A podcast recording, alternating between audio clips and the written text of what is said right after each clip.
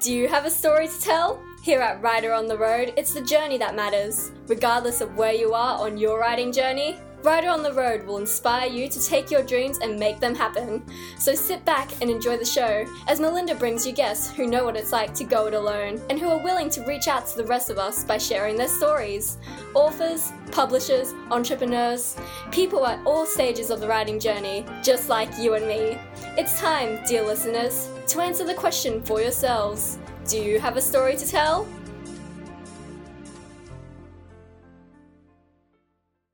And it's welcome to another episode of Writer on the Road. Today I have this most amazing man with me that I'm a little bit in awe of, more in awe of now than when I came up with the idea of interviewing him and he's rolling his eyes already. Um, I'd like to welcome the most wonderful Tony Loyd to Writer on the Road. Hi, Tony. Hi, it's good to be here.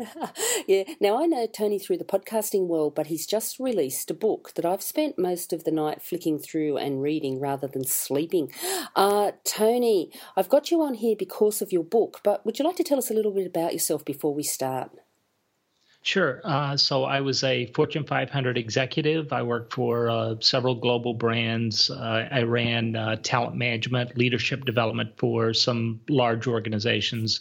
Uh, and about uh, three years ago now, I um, I walked away from my corporate career and started asking some really hard questions that I just couldn't quite get the answer to. And you know, like like a lot of people, um, I, I, think best by writing.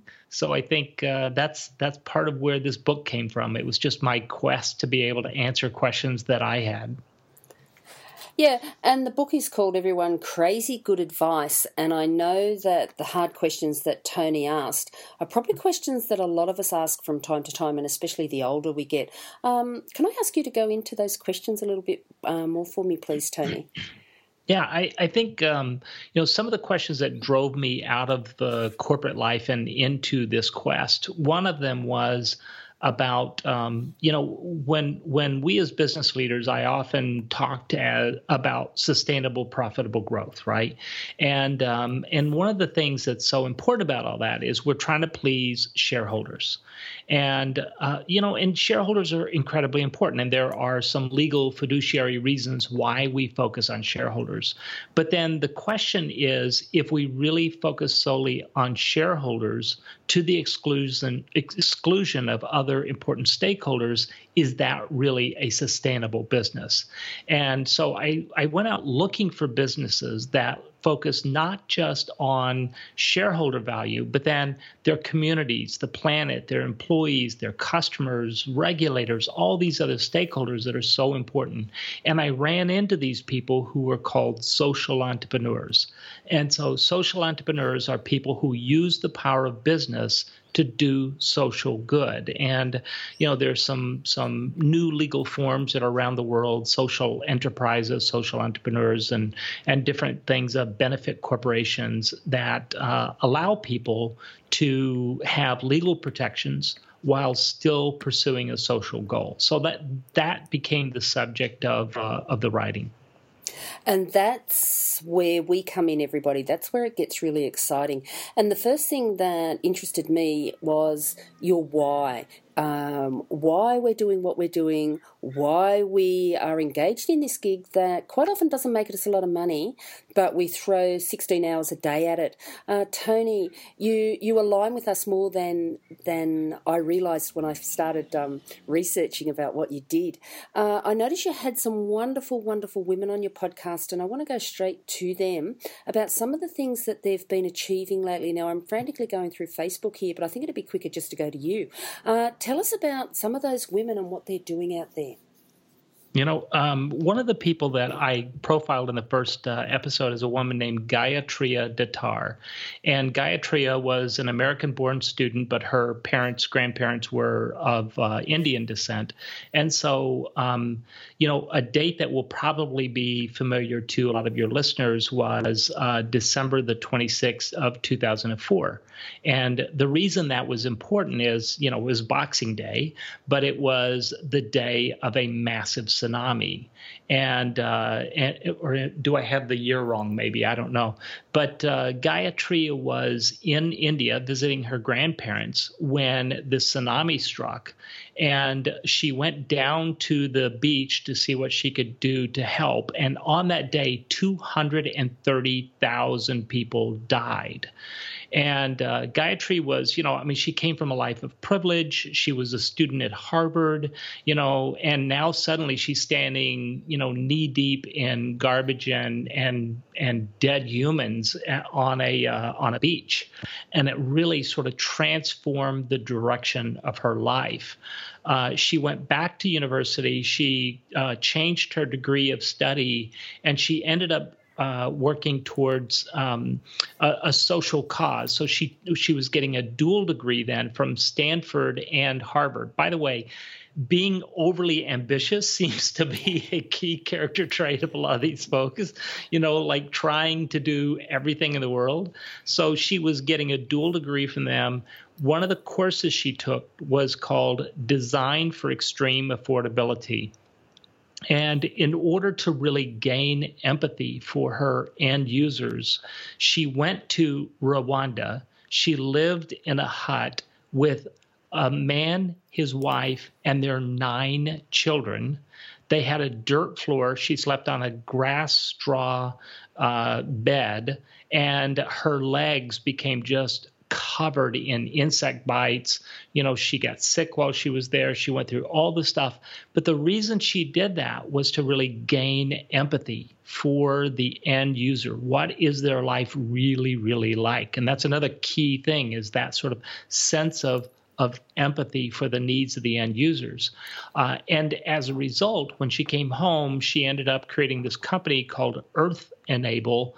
And what they do is they create uh, earthen floors. So it's a sealed floor in uh, Rwanda and not only do they have this technology, they have this ability to create these floors, and it, and you know it reduces diarrhea by 49%. It reduces, uh, it, it, improves uh, um, productivities of workers. It uh, improves studies for kids because kids are no longer sick; they can go to school. So, um, so there are all these impacts, but it's a for-profit business, and they train local people how to do this. So they're sort of using a franchise model that enables other people to be able to create these floors. And so, you know, it's just been this fantastic journey from this sort of moment of clarity for her, uh, where she saw my life has to mean more than what I have had it meaning so far, to then how do I go about not just creating a charity and giving money, but how do I create a business that has a profit that allows it to be sustained, but it also has a social impact over time. So that was, you know, that's one example, and I could go on and on. There are hundreds of, of examples uh, of people that I've spoken with. Yeah.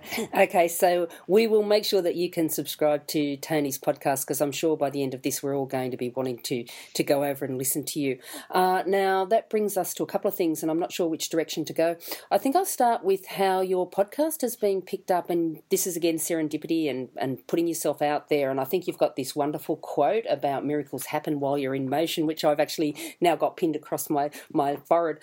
Uh, you were at the theatre with your wife, and you. Um, managed to make a connection which you didn't realize at the time, but now you're in prime time radio, uh, getting this social entrepreneur message out. That that must be so rewarding. It is. It's pretty amazing. And it, would you would you like me to kind of tell that story? Is that what you're hoping? Oh, yeah, well, I've, okay. I've, read it in the book, everybody. You can buy the book. Um, but it is a fascinating story and the results yeah. of being in the right place at the right time. But you had to you had to be already on the journey to make this happen. Yeah. Yeah. So we, um, my my wife and I went to the theater, uh, and it was one of these kind of, you know, uh, you know, when you when you think of going to the theater, right? You might think of this, you know, big, wonderful, velvet draped, uh, you know, theater. This was one of those kind of experimental theaters. It's in the basement of this building, of this uh, old building. Uh, you know, it was a theater in the round. There's probably 50 or so people watching this play, and the play is just, you know, uh, th- these people had sort of they had written it by workshopping it, by um, you know, by getting in the back and doing improv again and again and again until they finally came up with a, the storyline and all the all the parts.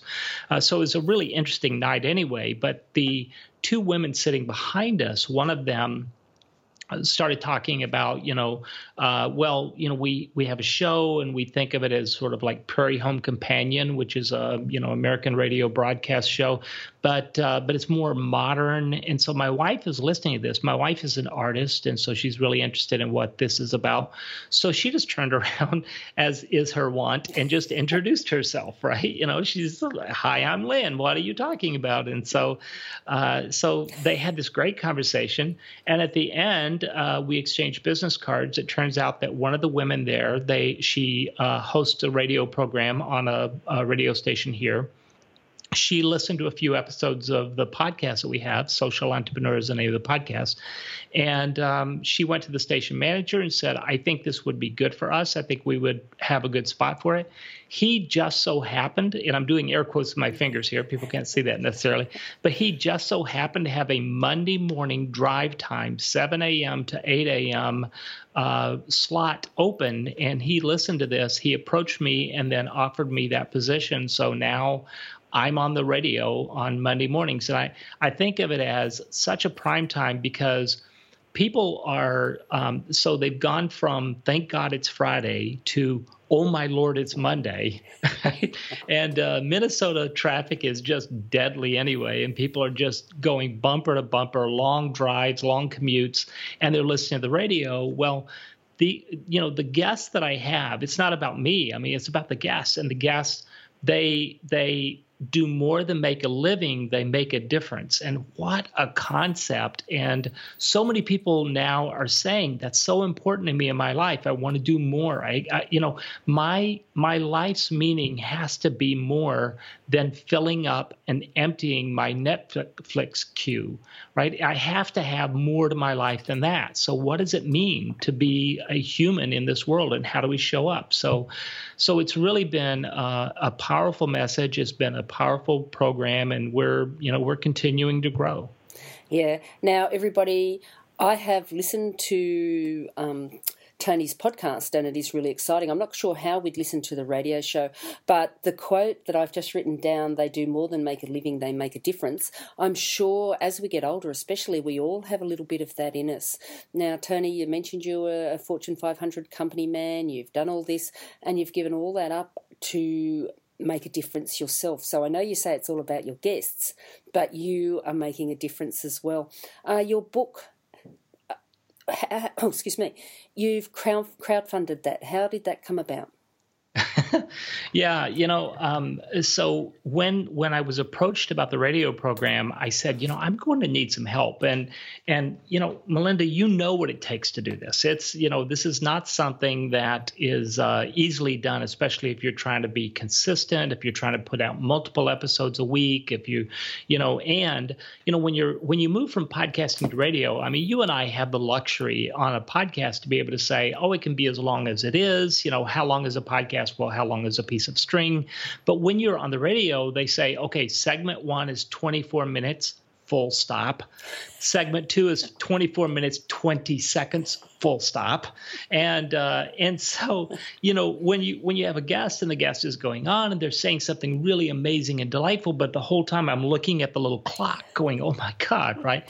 So I knew I was going to have to have a virtual assistant to help me to book guests. I knew I was going to have to have uh, some help with editing the audio and writing up the show notes and all that.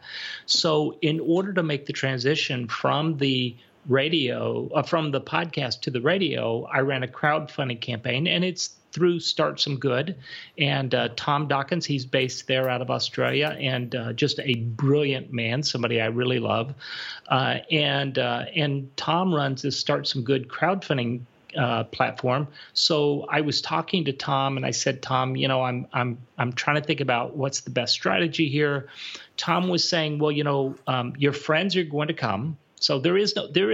One thing about crowdfunding, and I think Tom said this, and it's so true. There is no mystical crowd out there waiting to fund your project. You know, nobody wakes up on a Tuesday and said, "Hmm, I think I'll go fund something today." Right. so, uh, so the way that you attract your friends is they're your friends, and they, you know, these are people who love you, and they're going to come. And if you say, you know, please give ten dollars, they're going to do it. But the but the way you really drive a crowdfunding campaign is when they tell tell their friends about it. It's really about the rewards. So, what are the rewards that are available? And um, so I was talking to Tom about this, and Tom said, you know, I said, Tom, you know, I just passed the 150th episode of the podcast, and I've been transcribing the advice that I'm getting from these first 150 guests.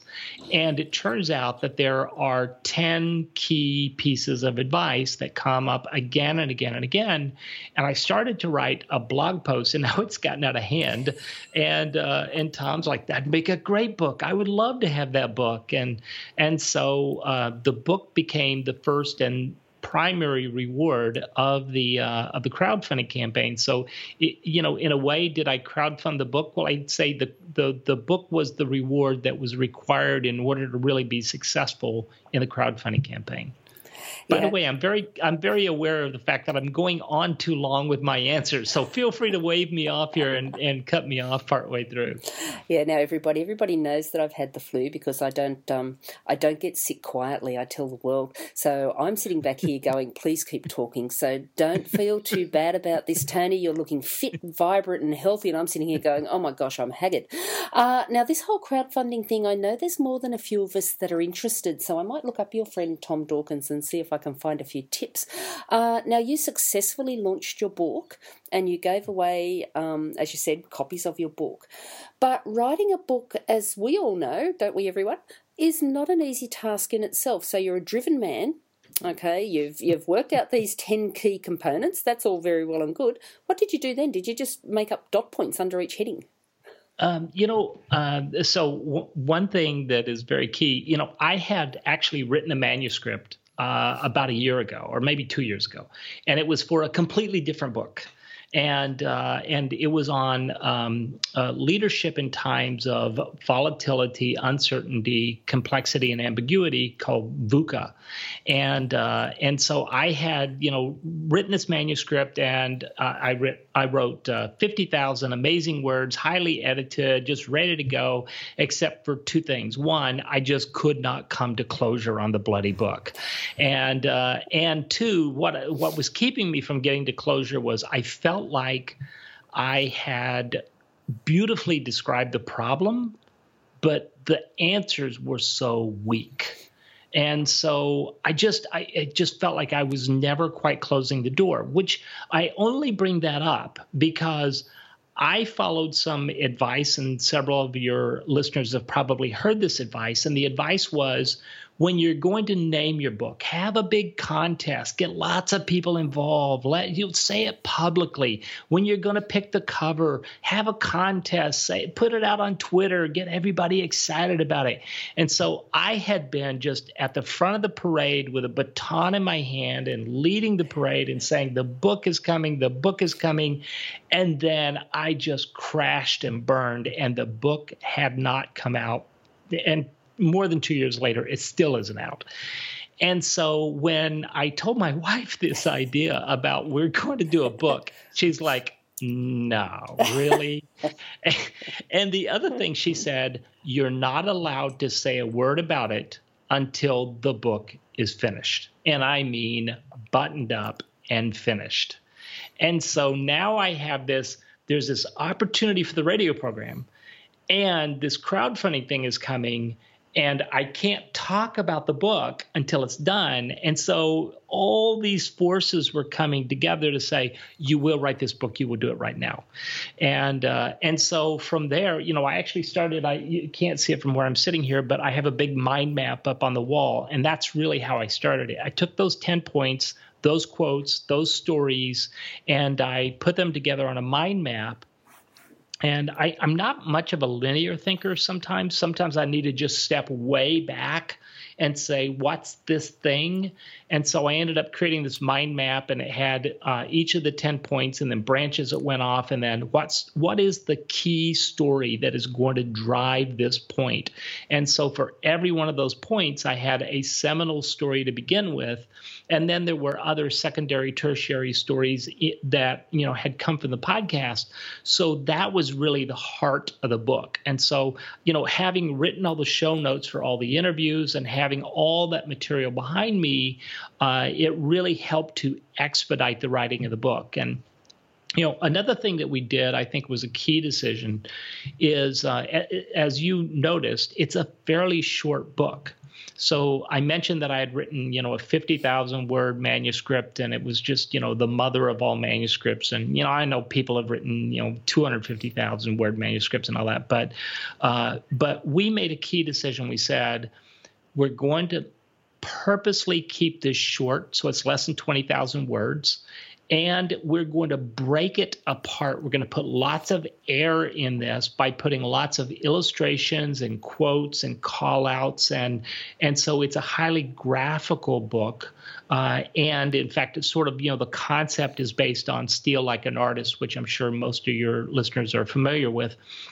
And so, um, you know, through a set of, of Uh, again, miracles find you while you're in motion through a set of circumstances. That book kept coming to us saying, you need to be like this book. And so, you know, it's not that book, but but that was the concept. You know, make it light, make it airy, not filled with fluff, but make it accessible to a millennial generation that's not used to reading, you know, a full Facebook post. You know, it's a uh, and and you know if if you get more than ten words in a row, you know, then you know they're not used to that. I mean, honestly, I um, you know as a as a corporate executive, I used to one of our biggest challenges was training millennials to talk on the phone uh, or even you know younger millennials because they just weren't used to that skill set.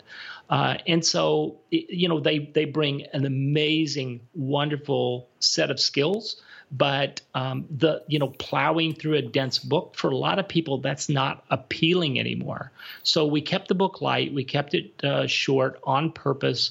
It was story driven and uh, highly illustrated. And so it uh, it made for a fairly quick writing then. Yeah. And the turnaround from where to go give give us a give us a rough time Oh, um, well, I know that we were in March, we were in the car and we were driving to uh, see my grandchildren. And my wife and I came up with a title for the book and we came up with a basic layout and a concept.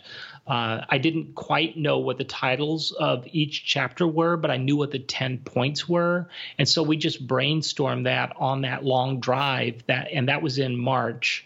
Uh, and then in May, the book was finished and published and ready to go. Yeah, and I think that's one of the things that I coach a few people with their writing, and they get so bogged down in the fact, like you talk with your first manuscript, I'm writing a book, that it becomes this major, major thing.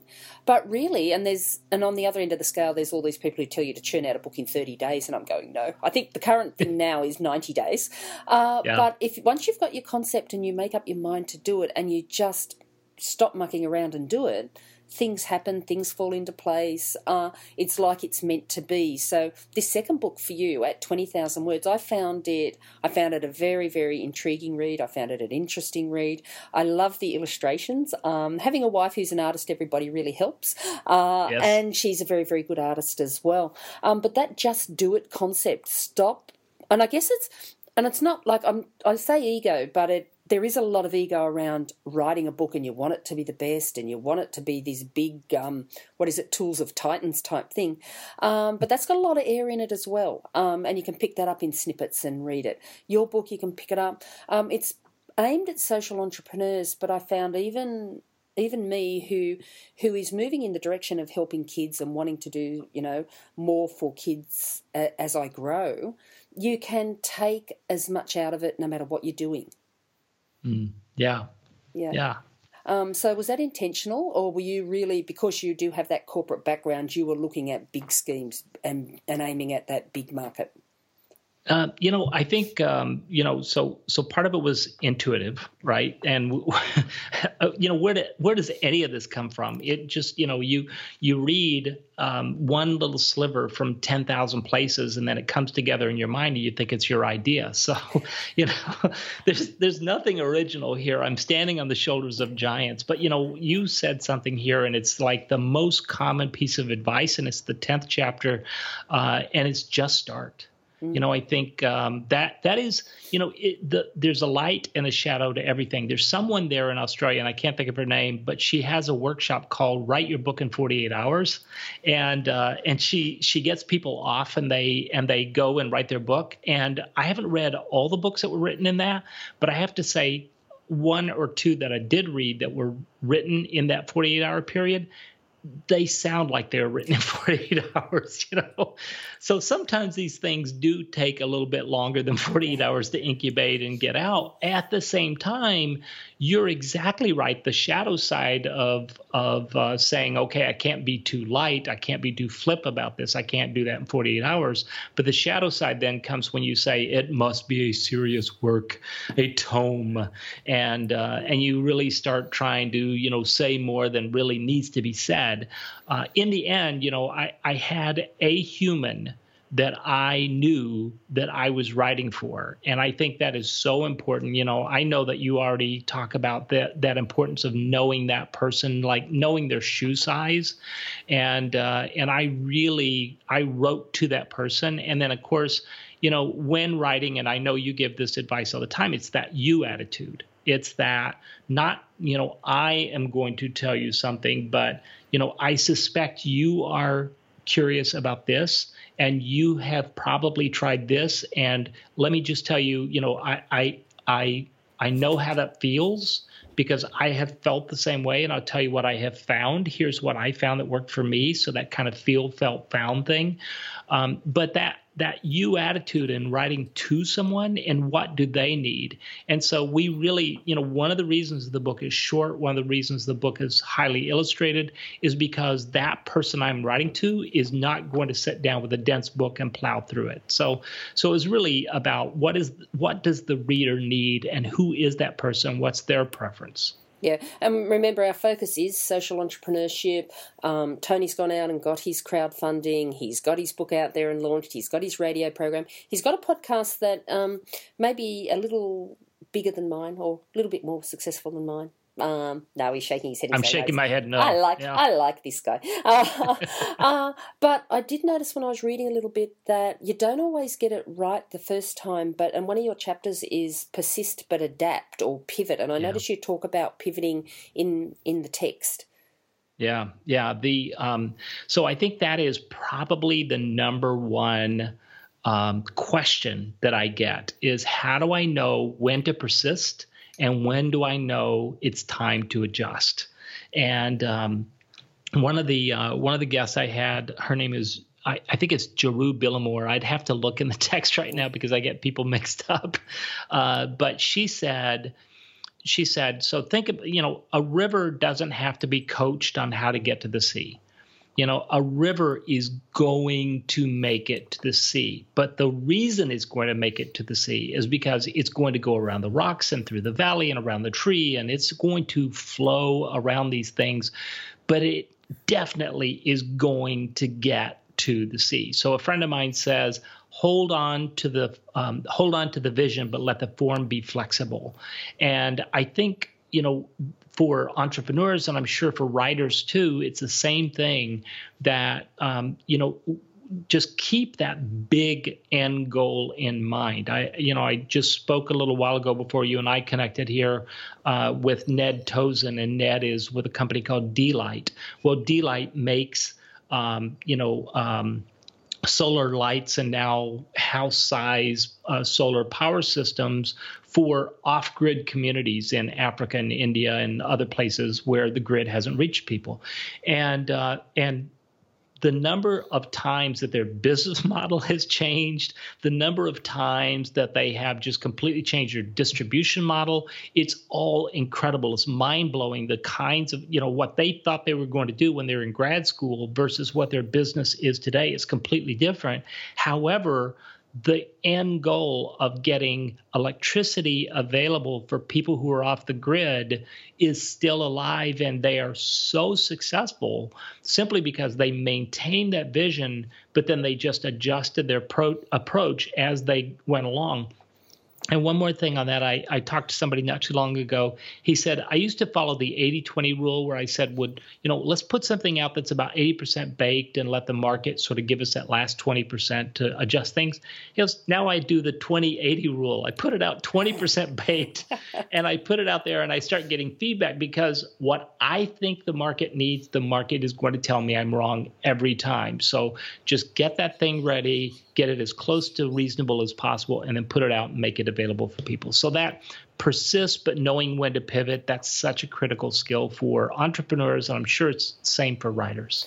Yeah. Well, one of the things that I've noticed, Tony, even since I've started in the last year, is that just starting, taking one step, leads to step two, leads to step three. And what I thought I was doing is not actually what I end up doing and it's not what my customers want anyway. Um, so they they dictate as we go along, but I always sell it first and then make it.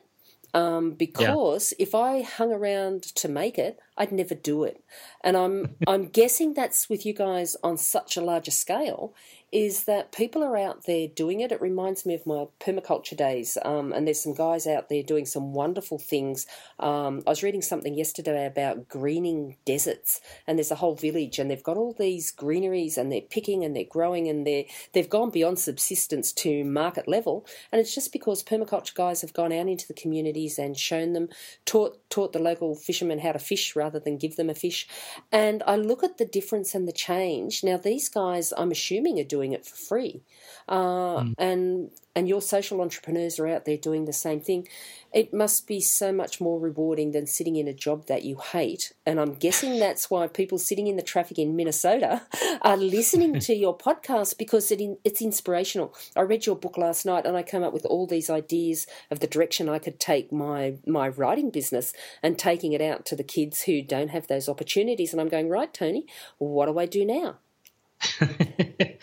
you know, um, so it, um, the answer always is it depends, right? That's always the answer, no matter what the question is. Is it depends? Uh, you know, and and so I think understanding your ambition uh, has to come up somewhere at the beginning. And so, are you really looking to uh, create a nonprofit?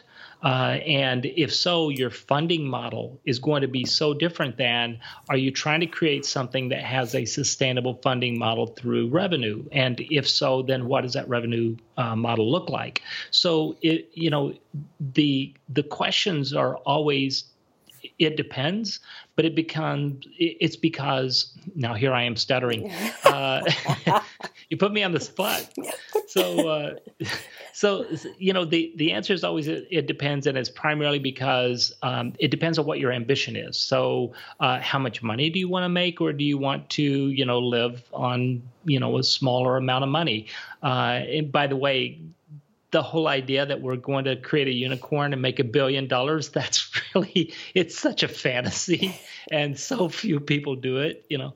Um, but I think, you know, uh, what role do I want to play? Do I actually want to do this or do I want to help somebody else who's doing it? Do I want to start something new or do I want to join somebody who's already in motion?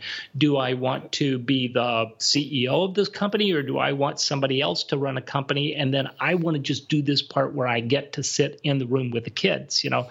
So it, it depends on what your your idea is. And then there are business model canvases and there are other ways to create a business model that will uh, reflect the reality of what your ambition is. Yeah, and and it's interesting because that brings us back to finding your purpose to see you through. Because these things are big, they're hard work, uh, and they take time, lots and lots of time. And as you said, you're never going to get rich through it. So your why can never be about money. Your why can never be about you. It has to be about the other person. And even listening to you say those t- things, Tony, I think I'm just going to crawl under the table now. Um, but we can all we can all make a difference in a little way, and I think that's what your book gives us us, and it's it was so exciting to read it, is because we can all make a difference and we can all do something. Are you finding that's the kind of feedback that you're giving that you've actually inspired more people than you intended? Well, you know, the the number one piece of feedback we get is I love the art and I love the design. Which as a writer I go, okay, did you see any words in there? That's what Steal Like an Artist does to all of us. We look at it every day and we go, oh, how beautiful is this? But of course, we go, yeah, oh, actually, we've got to say something as well. Here's, I blame, um, what's his name? Kleon yeah, yeah, but but it's true. It's true. I think that uh, you know that is the thing that kind of differentiates a book. It makes it a little more striking. It makes it you know. Uh, I say if you want people to remark on your work, uh, if you want to be remarkable, then you give them something to remark about, right? So the the art and the and the quotes and all that. It's it is a big part of why the book I think is being successful and why people are talking about it. Uh, but I also think that you bring up a really good point, which is some people want to reduce global hunger, but some people want to start an urban garden at the end of their block. And both are equally important. I have to tell you, with the big, massive global problems that we have, we just need all of us working on this. We need every hand. So whether you're part of a corporate social responsibility, you know, initiative, and you know, and you're, you know, you're part of a corporate volunteer group or a corporate giving group and all that, you know, or you are in a Girl Scout troop and you're you know you're you're helping some brownies to uh to uh, well you probably have a different name for them there scouts but, we don't have uh, brownies anymore it's um sexist everyone's a oh scout. no everyone's a scout. Okay. And so and so the uh, so if you want to help the scouts to uh, to to earn their merit badges i mean we need all of us pushing in this positive direction. You know the the other thing that i'd say is one one of the driving philosophies behind my podcast one of the driving philosophies behind the book is i want to acknowledge that there are big hairy audacious problems out there but I really want to take a solutions approach. So let's not spend all of our time getting caught up in how bad things are, whether it's global warming or, you know, climate change, or uh, well, that's the same thing, isn't it? Whether it's uh, climate change or it's, uh, you know, world hunger.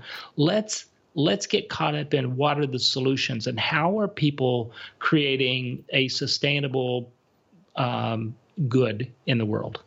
Yeah, and I, and I think that's really exciting, and, and that brings us back to what you said earlier. Um, people want to do more than make a living; they want to make a difference, and and we'll finish up shortly with with this idea.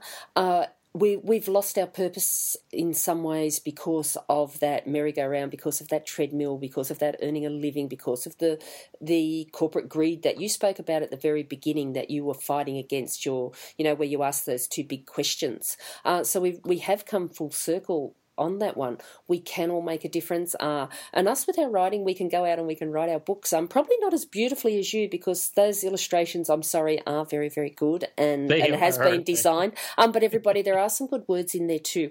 Uh, so, so please. One or, one or um, two good words. yeah. And one of the things, we're not quite sure how to get it in paperback out here in Australia, but as soon as it is, it'll be on, on my shelf. We'll have to work that one out.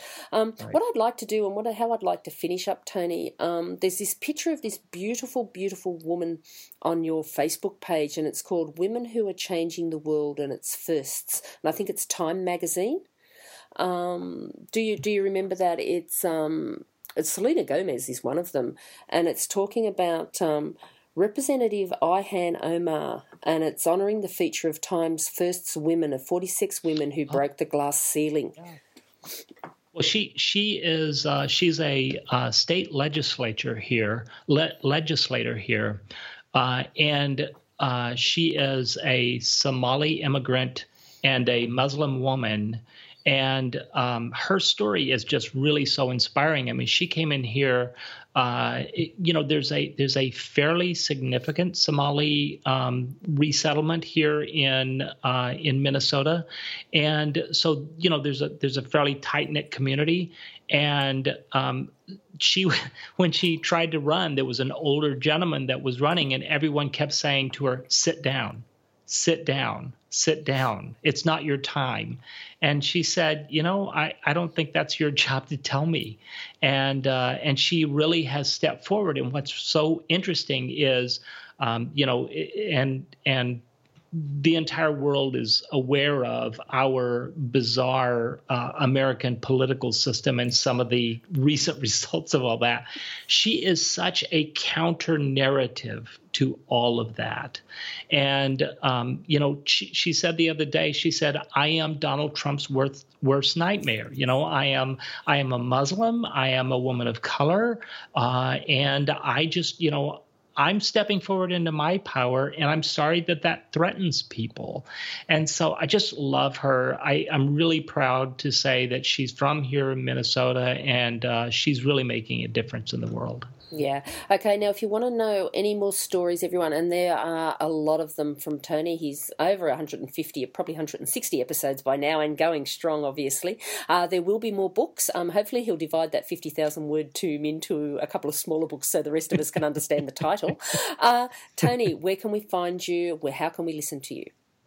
Yeah, so it's uh, the the challenge with finding me is always spelling my last name uh, the way that my family spells it. So it's T O N Y L O Y D. So there's one L in Loyd. And so if you go to TonyLoyd.com, you'll find me there. I'm on Twitter at TonyLoyd.com. I'm on Facebook. I'm on Instagram. On Instagram, I'm Anthony Loyd, and there's a long, bizarre story that I won't tell you right now why that is. Uh, but um, yeah, I'm I'm pretty much available anywhere, and just Google my name, and I'll come up somewhere. Yeah, and don't forget to go and have a listen to the Social Entrepreneur podcast, everybody, because if you're not inspired by now, you will be. Uh, crazy good advice advice. Uh, please download it. Please have a look at some of the um, photographs and illustrations in there that say Tony's wife gets some of the credit. Um, and she was yeah. the inspiration behind it because they um, brainstormed it together driving down the highway. Uh, Tony, thank you for spending some time with us today. Um, I, I am inspired. I will get off my backside. I will do um, more good in the world because it's people like you that help the rest of us um, make change. So thank you, and it's bye from Writer on the Road and bye from Tony.